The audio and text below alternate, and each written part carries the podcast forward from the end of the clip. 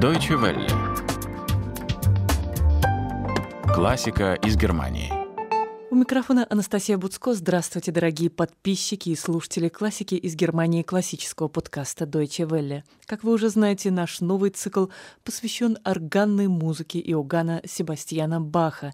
Все записи были сделаны на Баховском фестивале две тысячи четырнадцатого года в Лейпциге. Иоганн Себастьян Бах – композитор композиторов, непревзойденный мастер. Но почему именно этот скромный восточно-германский кантор, родившийся в тюрингской глуши, стал величайшим из музыкантов, пожалуй, всех времен? Почему именно музыка Баха до сих пор воодушевляет, утешает и чарует людей во всем мире?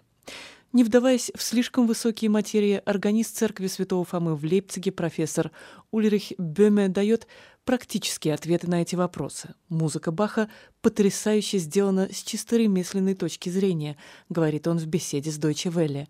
«Как хороший столяр не перестает радоваться классной работе, пусть и далекого предка, так и мы, музыканты, не перестаем радоваться музыке Баха. С другой стороны, это музыка, которая была задумана как популярная, как обращенная к сердцу каждого слушателя.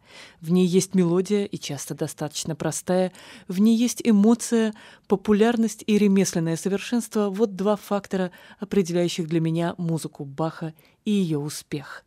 Итак, мы слушаем хоральную обработку «Кюрия» «Год Хайлига Гайст», шестьсот семьдесят первый номер в полном собрании сочинений Баха из сборника «Клавир-Юбунган. Клавирные упражнения».